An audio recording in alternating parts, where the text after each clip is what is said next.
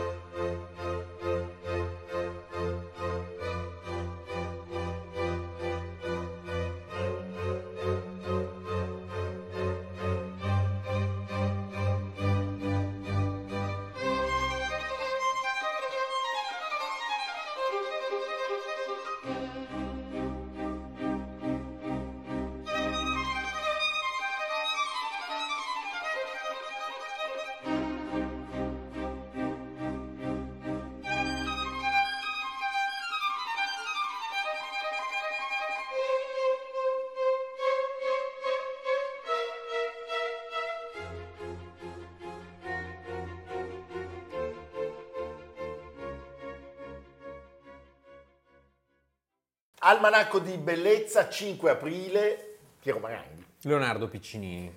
Piero Maranghi, Leonardo Piccinini, Giuseppe Arcimboldi.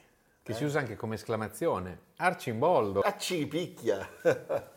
Arcimboldo, perché lui si firmava anche Arcimboldo, o anche Arciboldus, o anche Iosefus, Josef, Josef. Vabbè, insomma. Tutto. Tutto. Tutto, ma è un po' come la sua, la sua pittura. Certo, e non sai quante volte nella vita ho sentito parlare di Arcimboldo, Arcimboldo, un artigiano, un artista, sì, ma anche parte della critica, storici dell'arte, Pierre Rosambert, cioè dei, dei- degli- dei grandi storici dell'arte l'hanno sempre considerato un po' come una cosa minore, non capendolo, Non capendo non capendo il quale prodotto straordinario di una civiltà sofisticatissima, cioè è la stessa civiltà che produce i primi musei di scienze naturali, Aldrovandi, eccetera. Certo, si va a Bologna. Sì. Eh.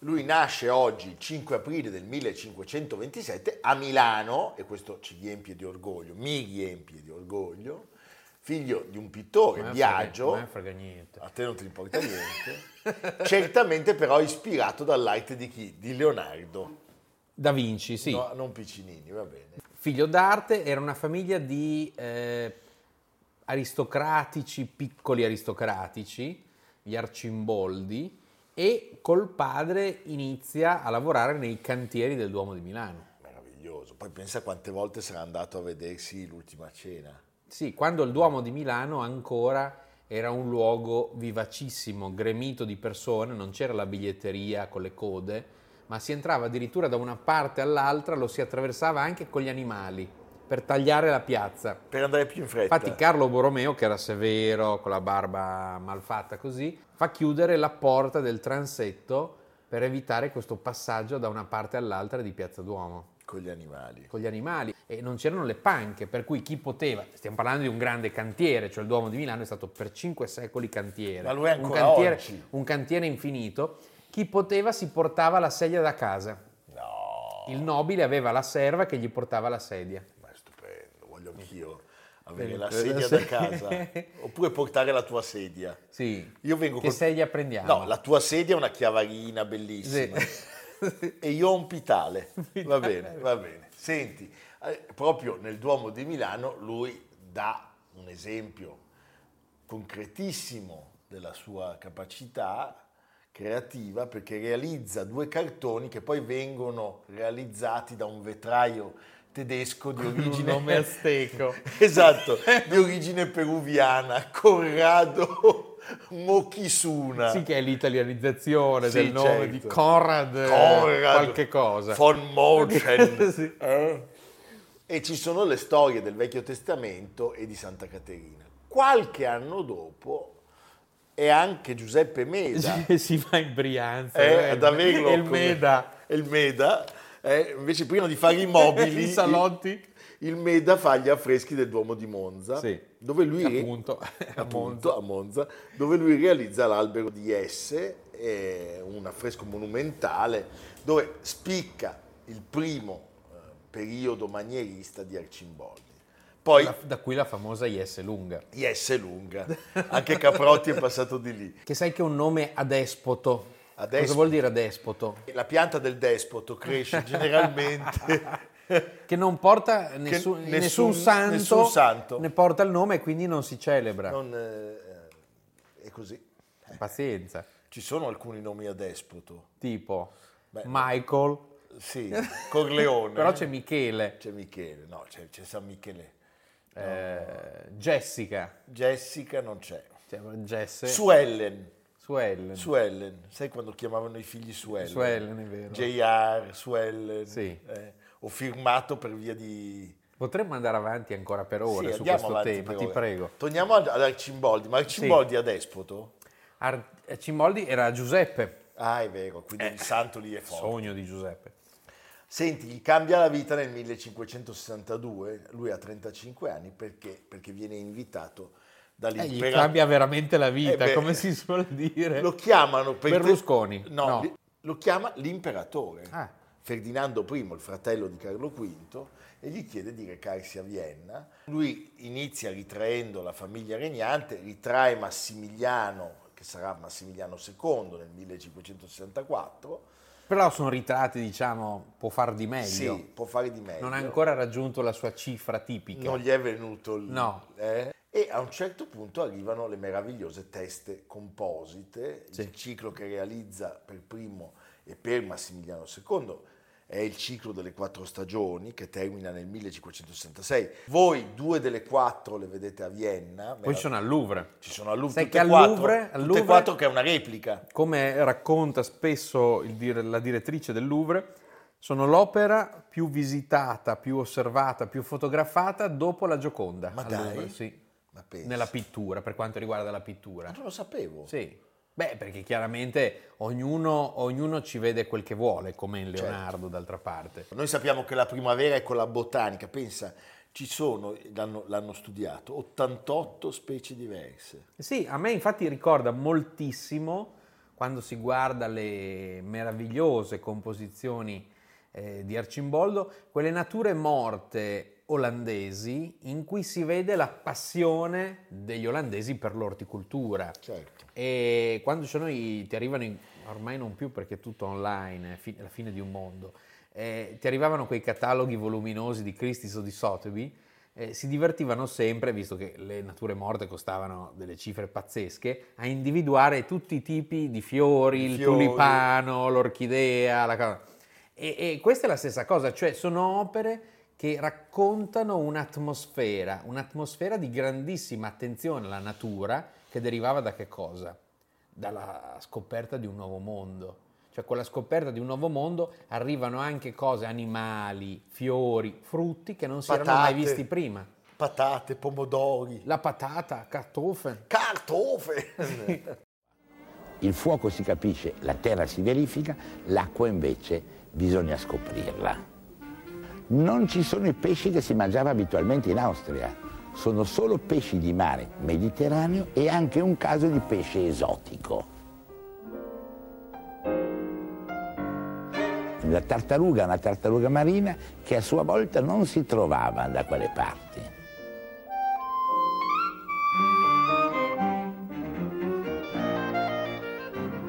Per realizzare questo dipinto occorreva avere una documentazione particolare. Erano documenti di questo genere che venivano consultati per capire i misteri marini, conservati oggi a Vienna nella Biblioteca Nazionale e probabilmente realizzati da Giorgio Liberale. Senti Leonardo, e sappiamo che però il suo imperatore, lui ne passa tre, Ferdinando, Massimiliano II, ma il suo grande imperatore è quel matto magico, E Rodolfo. è Rodolfo. È Rodolfo. E la Praga magica di Sì. Rodolfo. Chi va oggi a Praga di quella atmosfera non trova più quasi niente, se non di notte in, certe, in certi vicoli, ma Praga un po' mi ricorda Mantova per certi aspetti, cioè una città che aveva in un certo periodo tutto e poi l'ha perso e così come Mantova questo l'ha perso per un sacco, cioè per un'invasione, eh, la guerra dei trent'anni. Tu pensa che Rodolfo aveva chiamato questi artisti italiani, aveva una grandissima collezione di pittura, aveva addirittura un suo opificio delle pietre dure modellato a imitazione di quello, quello dei, dei, dei, dei, medici. Medici da Firenze. Oggi molte cose sono a Vienna, alla Schatzkammer, al Kunsthistorisches Museum. Eh, il suo ritratto, ne abbiamo parlato recentemente, si trova oggi a Skokloster, vicino a mm, Stoccolma, a 60 chilometri a nord-ovest di Stoccolma, è stato esposto alla mostra di Bosch a Palazzo Reale che è terminata il mese scorso e Rodolfo è raccontato come Vertumno. Sì. Perché si trova a Skokloster? Perché questo castello è il castello che Cristina di Svezia regala quello col nome della macchina, Wrangler. Wrangler. Wrangel, eh. che è il condottiero della guerra dei trent'anni, cioè, che fa il sacco di Praga. Quando gli svedesi le, le danno quasi a tutti. Quando gli svedesi hanno una, un momento di gloria. Diciamo. E eh, devo dire, eh, quest'uomo, la sua fantasia, venivano sfruttati a tutto tondo, sì. perché lui è stato anche, come Leonardo da Vinci d'altronde, un grandissimo organizzatore di manifestazioni, feste eh, sappiamo che per le nozze di Carlo II d'Austria con Marianna di Wittelsbach, lui eh, è stato capace di organizzare un ricevimento con degli effetti speciali eh, da guerre stellari. Ma sì, perché c'è una cosa che oggi diamo così per scontata o non sappiamo, cioè che gli italiani erano quelli che insegnavano a vivere. Arrivava l'italiano e ti diceva la festa la facciamo così, basta tornei, cose, diciamo il gelato, uh, i grandi artisti che realizzano degli apparati effimeri.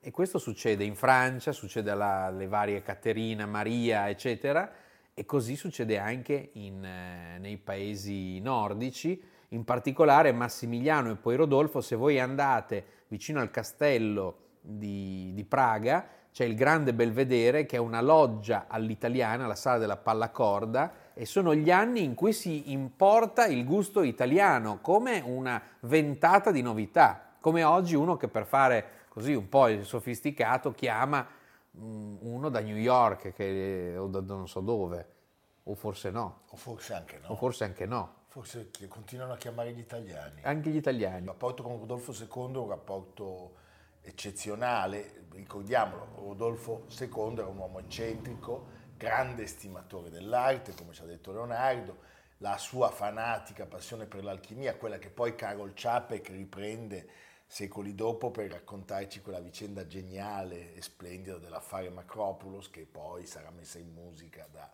Leo Janacek. Che poi l'alchimia è la metafora di queste opere, perché sono opere che trasformano degli elementi eh, statici della natura in un corpo vivo, quindi il bibliotecario è fatto attraverso i libri, l'imperatore è fatto attraverso degli elementi naturali, cioè, c'è un'assonanza, è tutta la, la meraviglia di un mondo prescientifico che ancora non conosce la scienza, ma che si sta avvicinando a piccoli passi. Ed è per questo che Rodolfo lo sceglie primus inter pares, lo porta con sé appunto a Praga quando eh, vi, vi, trasferisce la capitale dell'impero nel 1583. E eh, il, suo, il, suo, rapporto con Rodolfo è un rapporto eh, specialissimo, anche perché Rodolfo era il committente ideale, la sua casa era stata trasformata in una vera e propria galleria d'arte, c'erano soldi, un sacco di soldi. soldi. Eh? E Arcimboldi resta lì. Poi era uno che tralasciava gli affari di Stato. Completamente. Totalmente. Pensa al rapporto tra Wagner e Ludwig. E Ludwig II, eh. o quello delle tette di Lola Montes e Ludwig I. Cioè non era un committente eh, distaccato eh, che, che, dovevi convincerlo, era un committente devoto. Tant'è che lui rimane lì 11 anni, fino al 1587, guadagna molti soldi, guadagna fama e addirittura viene nominato Conte Palatino. Eh, che non era Beh, una cosa insomma, da poco ragazzi, nell'Europa eh, di quegli anni. nel 1592, dopo che se n'è andato peraltro. I suoi ritratti allegorici in quel periodo raggiungono il massimo apprezzamento. Eh, sappiamo anche che il suo, il suo, amore, la sua passione per il mondo naturale eh, lo spinge all'incontro con un personaggio splendido che abbiamo raccontato più volte, Ulisse. Aldrovandi, non a caso Aldrovandi, cioè un uomo dotato di notevoli risorse che decide di investire in un museo universale dove tutto viene rappresentato e eh, collezionato in categorie, cioè è uno che realizza una raccolta sistematica di tutto lo scibile e quindi chi meglio di uno che sapeva dipingere bene, non è l'unico, penso a un altro, il toscano Jacopo Ligozzi, che è un straordinario artista, già attivo per i medici, Ulisse Aldrovandi si rivolge ai migliori, si fa mandare anche eh, oggetti, si fa mandare fiori, frutti e animali e a volte gli tirano anche delle sole, eh, come degli animali che vengono composti. Che non sono veri. Sì, eh, una sorta di pipistrello con, pro- le, con, le, pinne. Sì, cioè ecco, il procione con le ali. Sì. Eh, esatto. Amerigo con la pelle del procione. Beh, di Arcimboldi di questo periodo è l'antilope cervicapra, che oggi potete... Andatela a vedere perché è molto bella l'allestimento sì, a Palazzo Poggi. Di, all'Università di Bologna. Via Zamboni. E poi, e poi sappiamo, eh, sono gli anni in cui lui produce il bestiario di Rodolfo, dove ci sono molte rappresentazioni naturali realizzate proprio da Arcimboldi.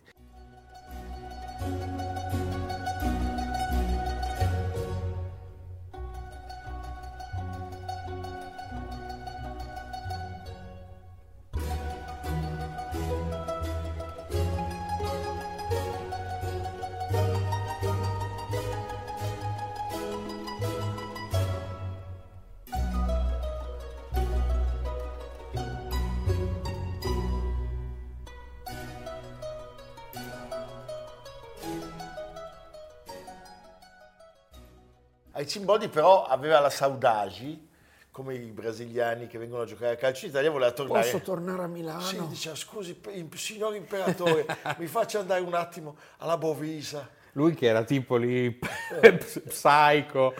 Coi pipistrelli Basta che torni però. Eh.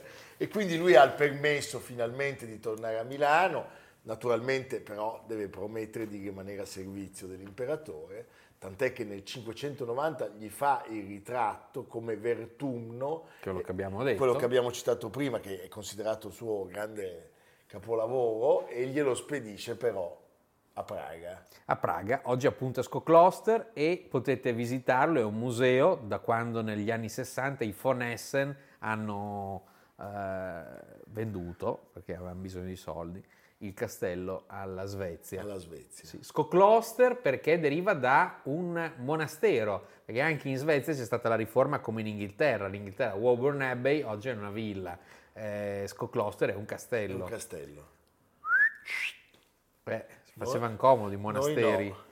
Noi abbiamo ancora i monasteri, cioè noi abbiamo avuto le soppressioni sì. sia degli austriaci prima che di Napoleone poi. Siccardi dopo. Siccardi. Non Anna Siccardi. No, ma soprattutto non Francesco Siccardi. Francesco Siccardi, ricordiamolo, l'oggetto galleggiante. Beh, tu lo tieni sempre lì in mano. Sì, è il mio libro di Durante la trasmissione, è sì. tutto in diretta. Sì, io mi addormento con eh, l'oggetto, l'oggetto galleggiante. Lo mettiamo qua, l'oggetto galleggiante. Ricordiamocelo. Però credo che Anna Siccardi, che è anche lei scrittrice, la prenderà malissimo. È vero. Perché dobbiamo mettere anche il suo. Adesso lo metteremo. Va bene. Mettiamo anche il libro di Anna Siccardi. La parola magica. È, è bellissimo. Bellissimo. Va bene. E in questo periodo ci sono anche le teste reversibili, cioè sono quelle opere dipinti che si possono girare. Che Cremona. Cremona, bravissimo. Con tutti gli ortaggi. Eh? Sì. Il museo civico alla Punzone. Che si chiama in gergo un'anamorfosi. Un'anamorfosi cioè un'opera che la vedi in modo diverso a seconda del punto di vista da cui la guardi. Senti, lui si spegne all'età di 66 anni nel 1593 a Milano. A me sta molto simpatico. Fin da quando sono bambino ho una predilezione per Arcimboldo. Ma certo, un pittore straordinario. Pensa che è stato dimenticato per due secoli. Ma intanto perché il mondo di oggi non può gustarlo nel modo giusto. Cioè stiamo parlando di un, un artista fatto per persone che all'epoca passavano ore a contemplarlo. Cioè è un'arte lenta, come una natura morta appunto olandese del Seicento, in cui ogni giorno trovi un dettaglio diverso, come le, le, le opere degli altari delle chiese, eh, fatte per un pubblico che si recava costantemente a visitare le chiese e vedeva a seconda della luce del giorno, a seconda dell'umore di quella, di quella domenica, nuovi particolari. Eh certo.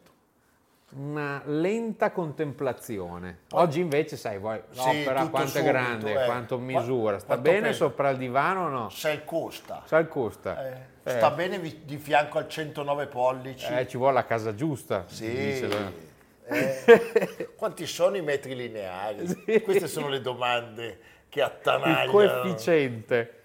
E poi c'è da dire che Leonardo, un'altra ragione è che non lo vedi spesso, perché ce ne sono pochi. Pochi, ma buoni. Meravigliosi. Sì, E poi ci sono anche delle eh, imitazioni e anche degli artisti che vengono influenzati e continuano a realizzare opere alla maniera di Arcimboldo, alcune anche molto interessanti, fino ad arrivare a chi arcimboldesco si è definito nell'ultima Expo, lo scenografo Dante Ferretti nei quegli omaccioni, Posso ti ricordi? eh? Posso? Con tutto il rispetto, eh, Dante Ferretti È genio. grandissimo. L'orrore. Sì. È la bruttezza degli omaccioni. per Posso- le autorità Eh, civili, eh, religiose e militari. L'orrore. Sì. È quasi più brutto dell'allestimento di Rampello eh, all'Expo. Rampello? Sì. No, meno brutto. Meno No, brutto. quello, è, quello, è- quello è quello oltre- vince. vince a mani basse. Va bene, abbiamo un ultimo contributo. It's hard to be a genius all by yourself. In fact, sometimes it takes a little help.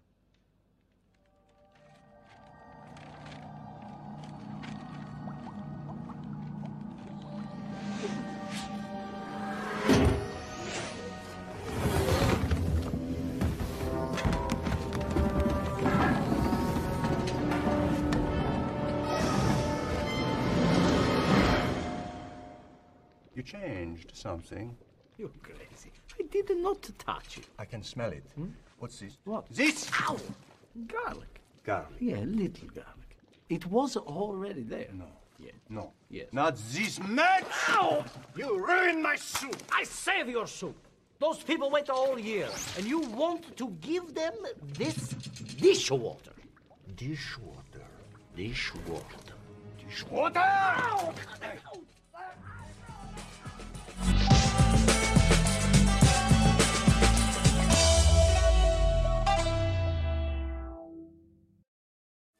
Ferma, ferma.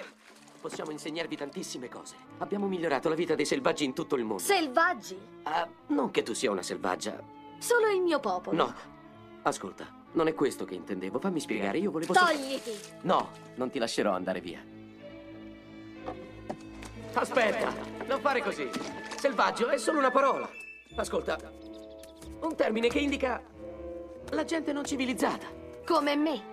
Beh, quando dico non civilizzata, quello che intendo è-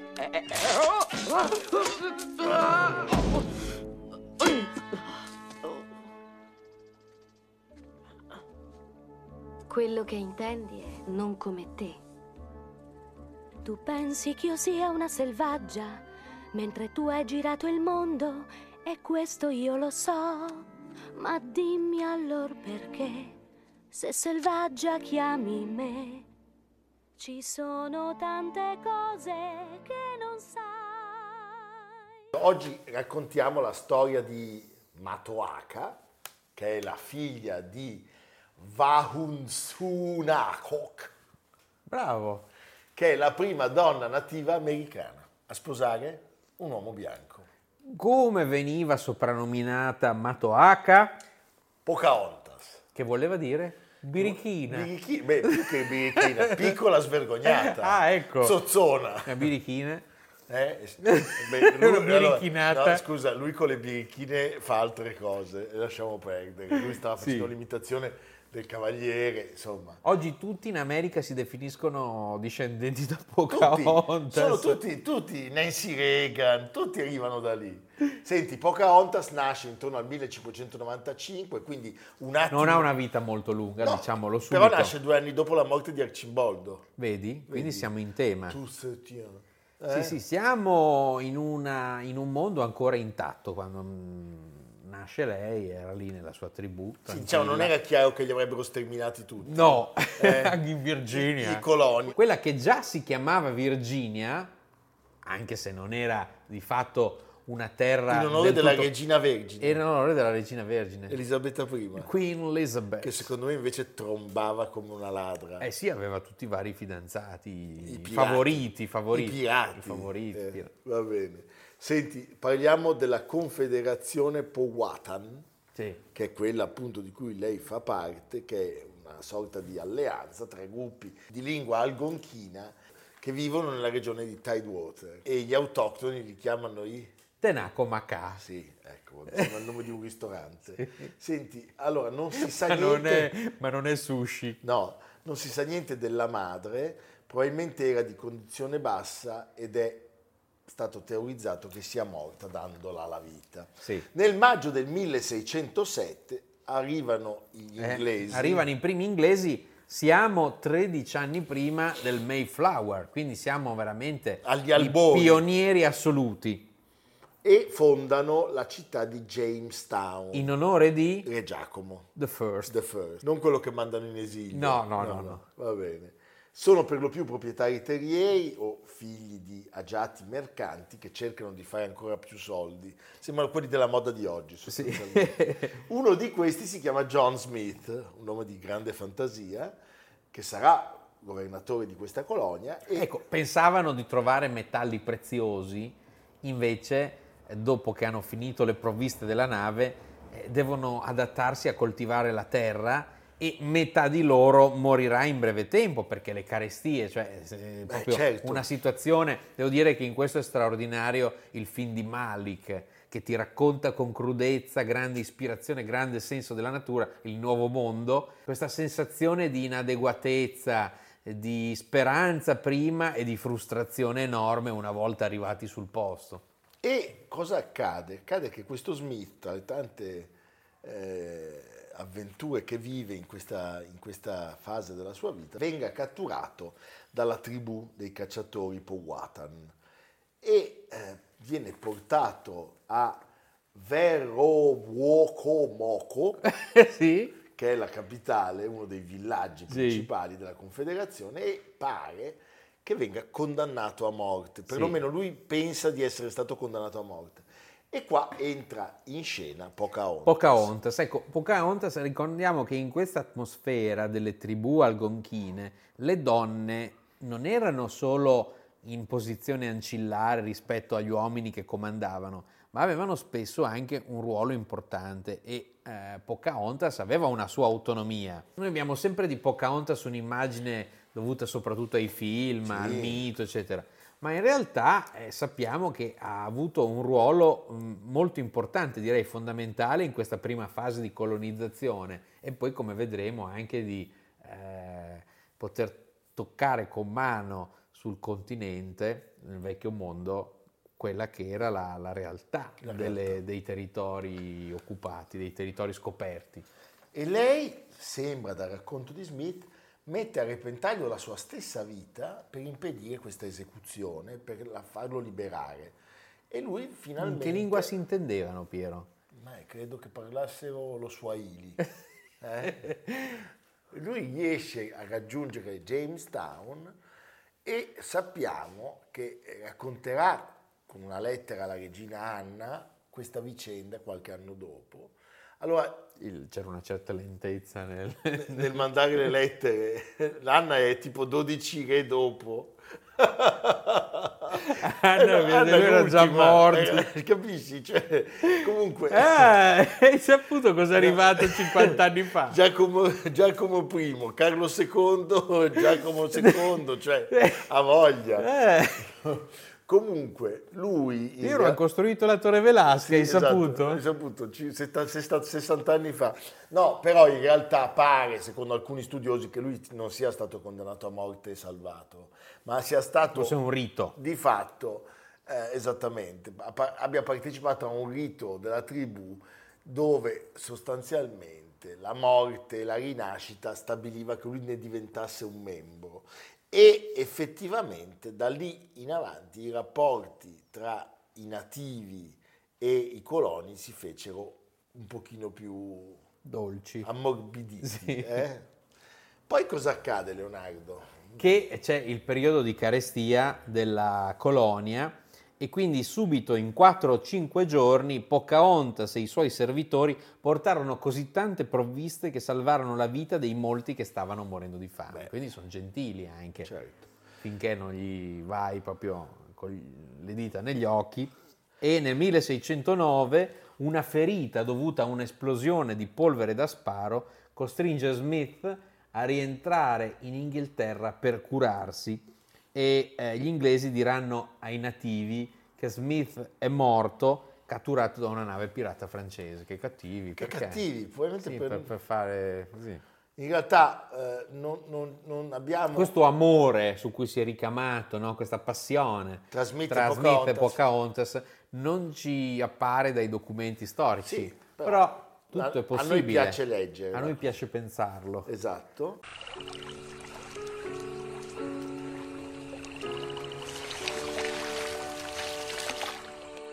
They are gentle, loving, faithful, lacking in all guile and trickery. The words denoting lying, deceit, greed, envy, slander, and forgiveness have never been heard. They have no jealousy, no sense of possession.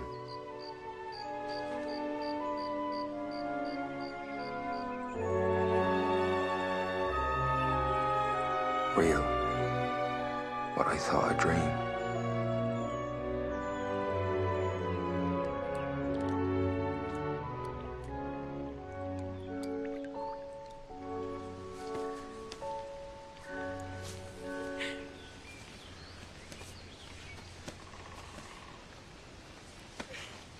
Ecco, questo è il film di cui parlavamo prima. Terence Malick. Terence Malick, la lentezza di Malick, la bellezza delle immagini, la potenza. È come la lettera di Smith. Sì, 2005 con Colin Farrell, Christian Bale, Christopher Plummer e Jonathan Pryce, 75 anni, lo salutiamo, guarda l'almanacco. Siamo eh, in una delle opere più belle sulla- su questo momento così di disgraziati, possiamo dirlo, quelli che si trovavano in questi piccoli villaggi fortilizi che avevano pochi contatti con l'entroterra e che subiranno tutte le avversità di una natura matrigna. Senti, lei viene tenuta prigioniera per più di un anno a Chesterfield e eh, viene introdotta in questo periodo da un pastore alla cristianità e però anche alla conoscenza della lingua, dell'inglese. Dopo il battesimo il suo nome diventa Rebecca. Rebecca, la prima moglie. Non c'era Lawrence Olivier. No, e neanche Alfred Hitchcock. Durante il soggiorno incontra un uomo, John Rolfe, che è un coltivatore di tabacco, si innamora di lei lui, non sappiamo se lei si sia innamorata, lui era uno tormentato dalle ripercussioni morali, cioè il desiderio carnale, gli venivano Lei no. di colpa, secondo me lei no. Lei poca ontas. Eh, esatto. Sappiamo che c'è una lunga lettera al governatore in cui lui chiede permesso di un matrimonio, per un matrimonio, perché nutre per Pocahontas. Yes, I love Pocahontas. Eh, però dice perché mi salva l'anima, io posso salvarla lei. Quindi sostanzialmente nella lettera questo imbecille dice di non Si essere... giustifica. Sì, non dallo sfrenato desiderio carnale, ma dal bene della piantagione.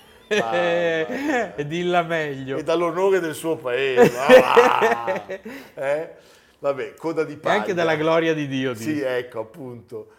Eh, non sappiamo quali fossero i sentimenti di Pocahontas, però sappiamo che i due si sposano. Nel 1615 nasce Thomas, il loro figlio, e eh, questa, questa unione crea un ulteriore elemento di distensione. Sì, allora la ragazza appunto che aveva un ruolo come le donne, abbiamo detto, avevano nelle, nelle tribù algonchine, sapeva bene che le sue nozze avrebbero rafforzato gli obblighi reciproci, perché siamo in un periodo anche in cui cominciano delle scaramucce, delle guerre locali tra queste tribù, perché chiaramente eh, gli inglesi li consideravano inferiori e si espandevano a loro sfavore. Con l'unione quel matrimonio divenne noto come la pace di Pocahontas. La pace di Pocahontas. Poi questo è, è un, è un po' più triste, Sì. siccome dovevano mostrare per invogliare i coloni ad andare in quelle terre, a Londra dicevano, "Uè, ma ci sono quelli lì con le frecce, ti ammazzano, Sono qui sul Tamigi, eh, ti tagliano lo scalpo, stiamo Qui- qua. Qui al massimo. allora cosa fanno? Dicono, beh, ma vi facciamo vedere come si vive bene. E fanno, Oh, organizzano un viaggio con Pocahontas, che lei è fatale sostanzialmente. Loro arrivano Oh. a Londra in carrozza dopo un lungo viaggio con lo sbarco a Plymouth, dopo aver incontrato anche John Smith che non era morto, Sì. eh, E qui sembra che ci sia stato una sorta di imbarazzo. che lei non fosse contenta. E questo, e questo molti si sono chiesti, ma perché era successo qualcosa Era tra i successo, due? era successo, successo. Io sono sempre più convinto che... Assolutamente. Sì. Però purtroppo lei si ammala, a Londra l'aria non era proprio salubre, C'erano certi rifiuti che tant'è venivano... che si parla di polmonite o tubercolosi. Aia. e muore il 21 marzo del 1617. Noi sappiamo tramite il figlio che avrà dei discendenti, Sì. eh, ne citiamo tre. La moglie di Woodrow Wilson, nome Edith, la ex First Lady Nancy Reagan, quindi la seconda. Donald Trump? No, No, Donald Trump no, è, è figlio del procione che c'ha in testa. Nel Norton. cartone animato Pocahontas c'è il famoso procione Mico. Certo, è per questo che, Che è il nostro preferito. nostro- Lui lo guarda sempre. Sì. No, e Edward Norton, Edward Norton, che ha la tua età. Lei è diventata il simbolo Sì. di, di un'assimilazione fasulla. Nel 95 il cartone animato della Disney, che ha avuto anche un sequel nel 98, grande successo, un po' fiacco rispetto diciamo, alla grande Sì. tradizione Disney, anche le musiche incluse, e, però è una bella storia. Va bene, abbiamo un ultimo contributo.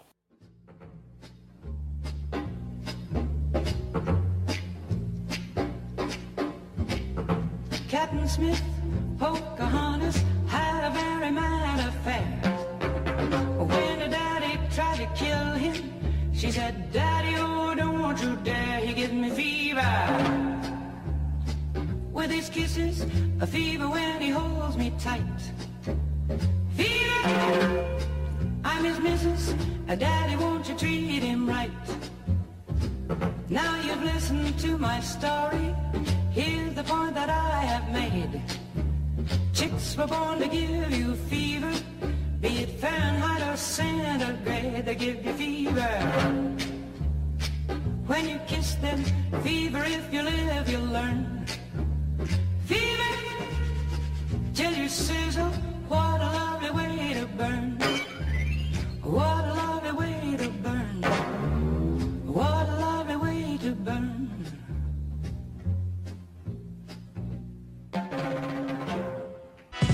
Almanacco di bellezza a cura di Piero Maranghi e Leonardo Piccini. Con Lucia Simioni, Samantha Chiodini, Silvia Corbetta, Jacopo Ghilardotti, Paolo Faroni, Stefano Puppini. Realizzato da Amerigo Daveri, Domenico Catano, Luigi Consolandi, Simone Manganello, Valentino Puppini. Una produzione classica HD, Sky Canale 136 in collaborazione con Intesa San Paolo.